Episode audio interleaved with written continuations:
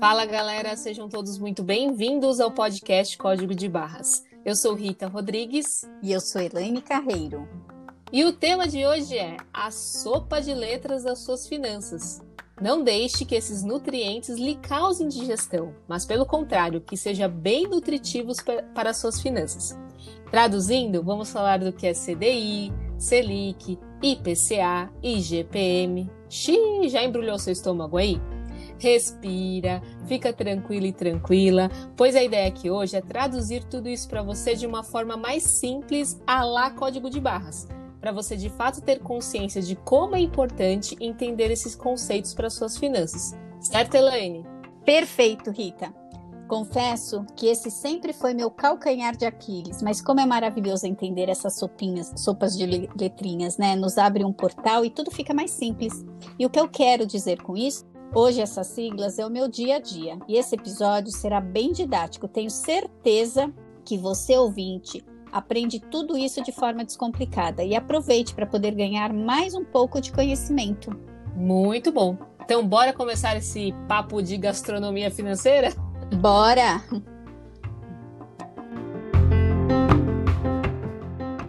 Bom, o negócio é o seguinte: as pessoas querem investir, querem tomar crédito nas melhores condições e imagino que gostem dessa ideia do dinheiro trabalhando para vocês, certo? Então fica aí que esse episódio é para você.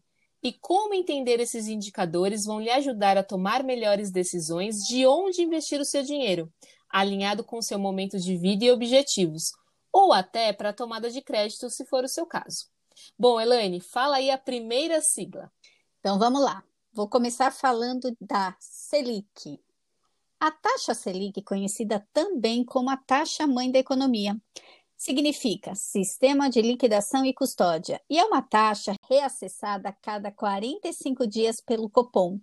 Copom é o Comitê de Política Monetária do Banco Central, onde membros desse comitê definem se a taxa será mantida, aumentada ou diminuída.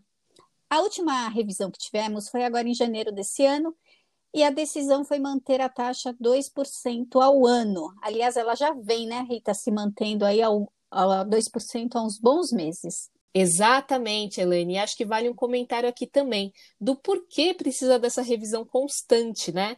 Porque não temos uma economia estável. E por isso é preciso adequá-la ao cenário atual, visando trazer equilíbrio e manter a circulação do dinheiro e, de certa forma, manter a economia aquecida. Perfeito, Rita. É importante para os ouvintes entenderem que a taxa Selic foi criada em 1979 eu já tinha nascido, tá? Tá, só para constar. só né? para constar. E um período que a economia brasileira passava por um cenário de hiperinflação, quando ocorre um encarecimento rápido dos produtos e a desvalorização da moeda. Portanto, a taxa Selic está diretamente ligada à inflação, e qualquer mudança dessa taxa influencia diretamente nesse índice. E dando um exemplo aqui, Elaine, no, no momento atual que a gente vive, né? A inflação ela está acima da meta, e a Selic a 2% ao ano, como você comentou, que, só reforçando, é um patamar histórico de baixa. Porém, por conta da pandemia, houve uma redução do consumo de forma geral. Então, teoricamente, a inflação deveria diminuir, porque diminuiu a circulação da moeda. Mas, com o auxílio emergencial, as pessoas ainda continuaram consumindo, pelo menos os insumos básicos. E o que vimos foi um aumento específico em alguns produtos, como o arroz, por exemplo. Você lembra disso, Elaine? E como? Foi polêmico, né, a história do, do arroz. Então, eu acho que vale esse exemplo para trazer essa relação, né? Isso mesmo, Rita. E antes de entrarmos em outro indicador, aproveitando que estamos falando da Selic, em quais investimentos essa taxa pode refletir? Ah, bacana. Vamos falar assim. A taxa Selic ela afeta diretamente na rentabilidade de investimentos como, por exemplo, títulos públicos, que estão atrelados à Selic, né? Tem o que chama Tesouro Selic, por exemplo. A poupança, a famosa poupança. Investimentos de renda fixa, como CDBs, LCIs, LCAs, LCs. É uma outra sopa de letras que vamos deixar para outro episódio para não dar congestão, né, Elaine? Verdade. É, é o famoso tem que almoçar e depois pensar na janta. Ô, Elaine, só um ponto aqui que creio ser importante para os ouvintes entenderem é a relação desses indicadores na vida real. Por isso que aumentou também os financiamentos de imóveis. Os bancos podem atrelar os reajustes a outros índices, mas o mais comum é a Selic. E como ela vem em uma baixa histórica, os financiamentos estão ficando mais atrativos. Então, para mostrar essa relação também com o crédito e que com certeza o setor imobiliário será beneficiado. Perfeito. Inclusive, aqui um complemento para os empréstimos, que apesar da Selic estar baixa, os juros para empréstimos diminuíram, mas nem tanto. A liberação de crédito também está atrelado ao score do cliente, ou seja, uma taxa de juros acordada com uma pessoa não é a mesma para outra, porque envolve vários fatores, inclusive a Selic, mas não é o único ponto. Perfeito, Elaine, bem lembrado. De uma forma geral, a queda da Selic é boa para incentivar novas empresas no país, já que investir não está tão atrativo com taxas baixas pensando em renda fixa. Ah, sim. É, pensa com a cabeça do empresário, né? Vale mais a pena ele investir no próprio negócio do que de repente pegar esse dinheiro e investir é, nesses, né, nesses produtos que eu comentei aí de renda fixa. O que, olhando para a economia, é interessante, né? Porque são novas empresas que abrem mais empregos, então, de certa forma, a economia se movimenta, se aquece, né?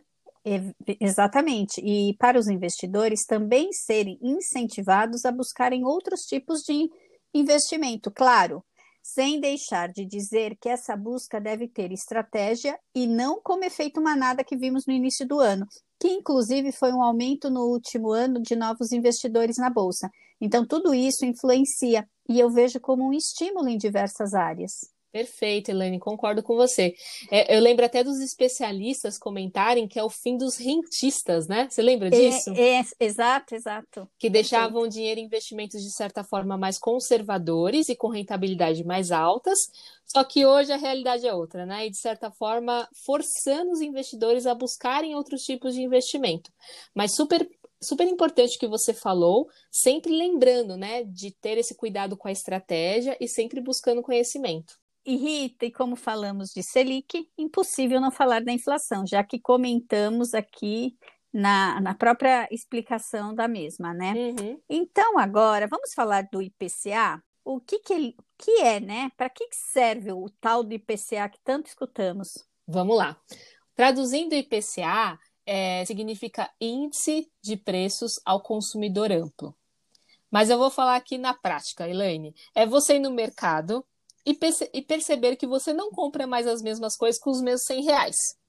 Sei muito bem disso, é o aumento da inflação, né? Que corrói o nosso dinheiro e perdemos simplesmente poder de compra, correto? Exatamente, poder de compra, essa palavra é importante. E por isso que deixar o seu dinheiro guardado debaixo do colchão ou em investimentos que não acompanham esse índice vai fazer com que lá na frente o seu dinheiro perca valor. Então, muita atenção a isso. O IPCA ele considera nove categorias de produtos e serviços e tem como meta refletir os hábitos de consumo de 90% das pessoas. Rita, e vale comentar que o IPCA é calculado mensalmente pelo IBGE, que é o Instituto Brasileiro de Geografia e Estatística.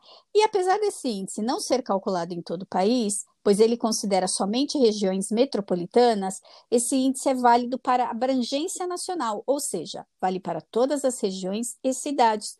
Por isso carrega o amplo no nome. Hum, interessante, Elaine. E, portanto, além do IPCA afetar diretamente o seu bolso com itens do dia a dia, o IPCA também pode afetar é, em alguns investimentos, né, de forma direta aí. Então, quando você ver na descrição do investimento a sigla IPCA, saiba que o rendimento daquele investimento está buscando, no mínimo, a variação da inflação no período. E isso é bem interessante e estratégico, principalmente pensando no longo prazo.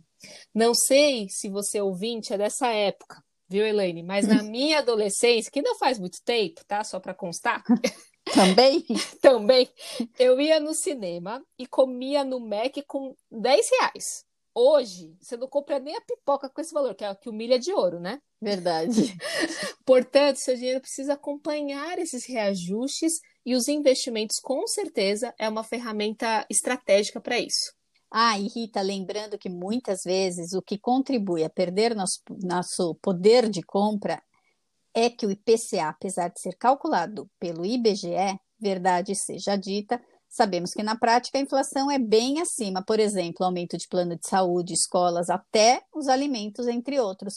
O brasileiro Sim. sofre, né, Rita? Vixe, é verdade. Nossa, Helene, você falando aqui, lembrei de professor Raimundo, né? Ele não falava? e o salário, ó. Verdade, meu Deus. Ele já sabia do IPCA antes da gente. É, exato. Oi, Elaine, e aproveitando o tema inflação, tem um outro índice aí que é famoso. Não sei se você já ouviu falar, o IGPM. Eu tenho medo dele. Tem medo dele? Tem. Vixe, Maria, então explica um pouco mais sobre ele para a gente explicar esse medo.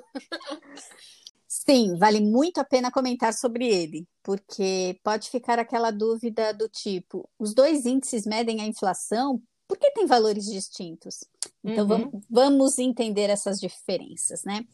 O IGPM é calculado pela Fundação Getúlio Vargas e usa três outros índices para o resultado final, ou seja, um furdúncio. Aí já começa a bagunça, né? Exatamente. Agora já vem a salada de frutas. Ai, meu Deus, é, já entramos para a sobremesa. É. O IPC, Índice de Preços ao Consumidor, que mede o custo de vida das famílias, tem o IPA, que é o Índice de Preços ao Produtor Amplo, que mede os preços de produtos do agronegócio, como milho, soja, por exemplo, mas também a indústria de forma geral, como a de alimentos industrializados, por exemplo. E tem também o INCC, esse eu também tenho medo, que é o índice, ai, ai, ai. que é o índice nacional de custo da construção, que é a variação do custo na construção civil apenas para o setor de habitação. Inclusive, este índice ele é utilizado, Rita, para consórcio. As, aliás, um alerta aqui. As pessoas é. acham que as prestações de consórcio não aumentam, mas elas aumentam pelo INCC. E, e nós já tivemos índice, índices altíssimos da construção civil. E também nós, é, é utilizado para antes de você pegar as chaves. Quando você compra um imóvel, enquanto está lá na construção, você paga a atualização do INCC. Então tem que Ah, ou seja, naquela fase de obras, né? Também tem reajustes. É, perfeito. Então tem que ficar muito atento. É, avalie realmente o, o, histórico do INCC. Isso é importante. Sim.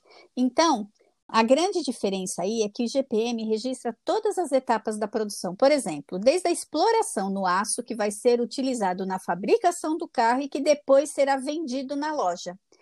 Já o IPCA que é usado como inflação oficial leva em conta os preços que o consumidor final paga quando faz essa compra.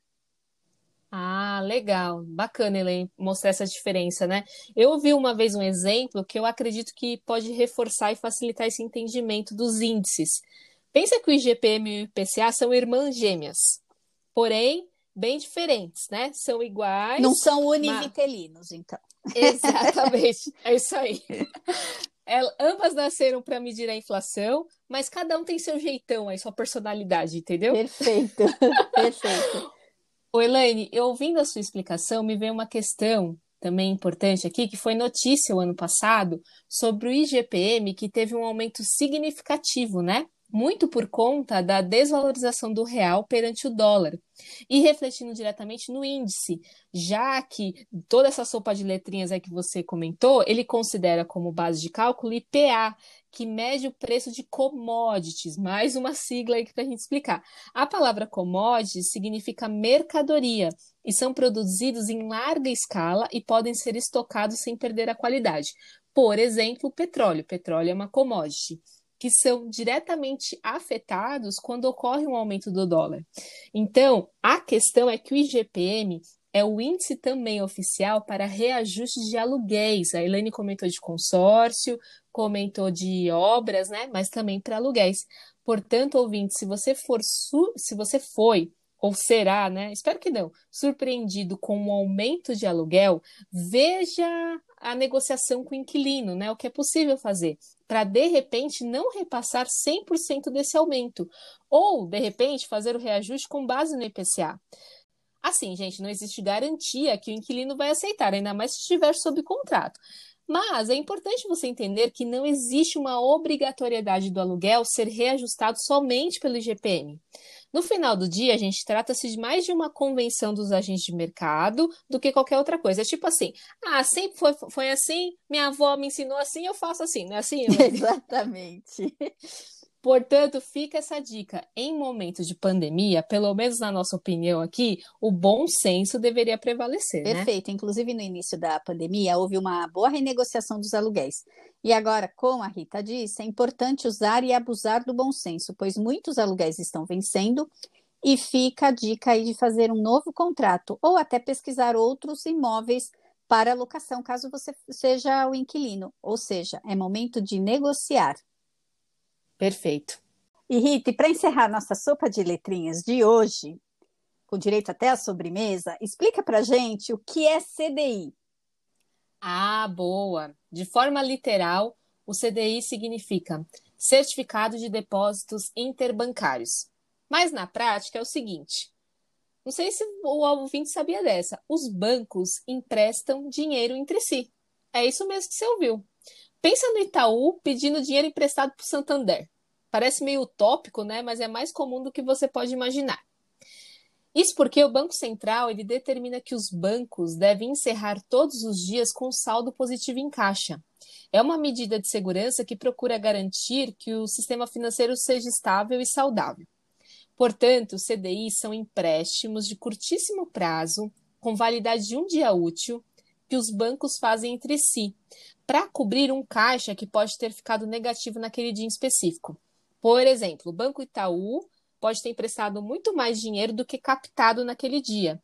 E aí ele recebe do Santander a diferença que ele precisa para zerar o caixa, né, conforme as regras do Banco Central, já que o Santander naquele dia em específico tomou mais dinheiro do que emprestou. Então, é mais ou menos isso que acontece. Lembrando que é uma operação específica para bancos, correto, Rita? Não é aberto para o público geral.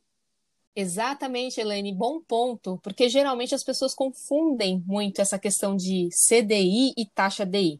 Então, para ficar claro, CDI é a operação em si, tá? E taxa DI ou taxa CDI são os juros que são considerados nessa operação. Afinal de contas, o empréstimo de banco para banco também tem juros. Obviamente, são menores do que para pessoa física, mas com certeza tem. Sabe o que você me fez lembrar, Rita? É. Quando, quando, eu recebo o cliente, eu pergunto, ah, onde estão tá os seus investimentos? Eles falam, ah, o meu investimento está no CDI. Ao hum. Na verdade, é no CDB que a gente vai falar num outro episódio, né?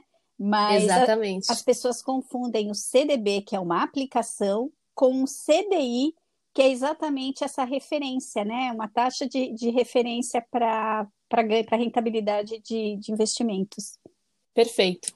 Então, Rita, por isso que falam que a taxa DI ou a taxa CDI, que no final é a média de taxas utilizadas nessas transações interbancárias, fica muito próxima da Selic, já que se tratando da taxa mãe da economia e que visa o equilíbrio no sistema econômico, acaba sendo a referência para essas operações, correto? Bingo, Elaine, é isso aí. A taxa CDI e a taxa Selic, elas andam lado a lado. Os índices são muito próximos e, portanto, a taxa CDI, que tem como referência as transações interbancárias, acabam sendo referência para o varejo, ou seja, os investimentos que nós temos acesso. Então, aqui eu estou falando especificamente de renda fixa, tá? Ô, Rita, eu creio que para complementar e encerrar esse assunto, quando o ouvinte entrar em um portfólio que significa o cardápio né, de investimentos uhum. de renda fixa, e tiver o, a seguinte descrição, por exemplo, rendendo 100% do CDI, entenda que é o retorno que será equivalente àquela taxa média dos empréstimos realizados entre os bancos e que será muito próximo da taxa Selic, que hoje está em 2% ao ano. Só para uhum. Só vocês terem uma ideia, enquanto nós estamos gravando aqui esse episódio, a Selic está em 2% ao, ao ano e a taxa DI ou CDI está em 1 1,9 ao ano. Ah, exato, é muito, muito próximo, né? Exato. Perfeito, Elaine. Bom, acho que por hoje está bom, né? Porque eu sei que esse economês, essa sopa de letras em excesso pode trazer um incômodo, então vamos aos pouquinhos, né? Exato, não queremos ninguém com congestão, né, Rita? Exatamente. então é importante nos familiarizarmos, né, com essa sopa, tudo junto e misturado. Isso só entra na cabeça da gente na prática. Foi assim comigo e será com vocês. Logo, logo vocês vão estar craque com essas siglas. Boa, Elaine. E para encerrar, vamos aos códigos de hoje? Vamos! E hoje eu quero saber o seu código primeiro.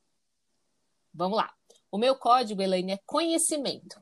Tem aquela famosa frase de Benjamin Franklin que é: investir em conhecimento rende sempre os melhores juros. Como eu sempre comento aqui, não precisa ser PhD no assunto mas precisa entender o que são essas siglas e como elas podem lhe ajudar na melhor tomada de decisão, principalmente quando envolve seu dinheiro.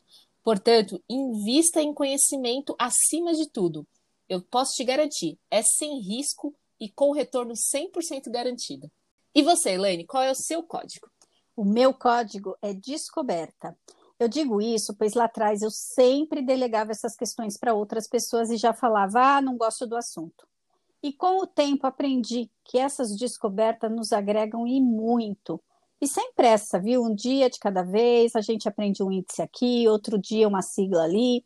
Aí vamos absorvendo conhecimento através dessas descobertas e, como consequência, vamos evoluindo. A entender melhor a nossa economia também nos ajuda a fazermos melhores escolhas, desde substituir um alimento na época em que esse estiver em falta, e não precisarmos pagar o olho da cara. Até saber onde podemos alocar nosso rico dinheirinho de acordo com os nossos objetivos de vida, pois agora entendemos de todos esses índices e os impactos. Isso é libertador. Exatamente, Elaine, muito bom. Bom, ouvintes, espero que vocês tenham gostado e, no mínimo, vocês ficaram com fome, né? Hoje foi um conteúdo mais técnico, mas a gente entende que é super necessário. E foi uma introdução de outros assuntos que a gente quer trazer aqui para vocês. Portanto, é uma construção de conteúdos e de linha de raciocínio, né, Elaine? Perfeito. E, e a gente convida todos vocês a fazerem e acompanhar isso aqui com a gente. Ótimo, Rita. Eu vejo que sempre temos o tempo a nosso favor. Não tem essa de achar difícil ou complicado se dê a chance de ganhar mais conhecimento. O assunto de hoje foi escolhido a dedo, olha, a sugestão foi da Rita, já que convivemos com esses índices e siglas diariamente e percebemos que os nossos clientes têm dificuldade em entender. Ou seja, com a prática, esses assuntos entram por osmose e escutando esse episódio não tem mais desculpa, é hora de avançar. É isso aí, hora de avançar. Devagar e sempre, né, Elaine? Exato. Mais uma vez, obrigada pela parceria e ouvintes, obrigada aí por estarem com a gente. E até o próximo episódio. Obrigada, Rita e ouvintes. Até o próximo. Beijo. Beijo, tchau.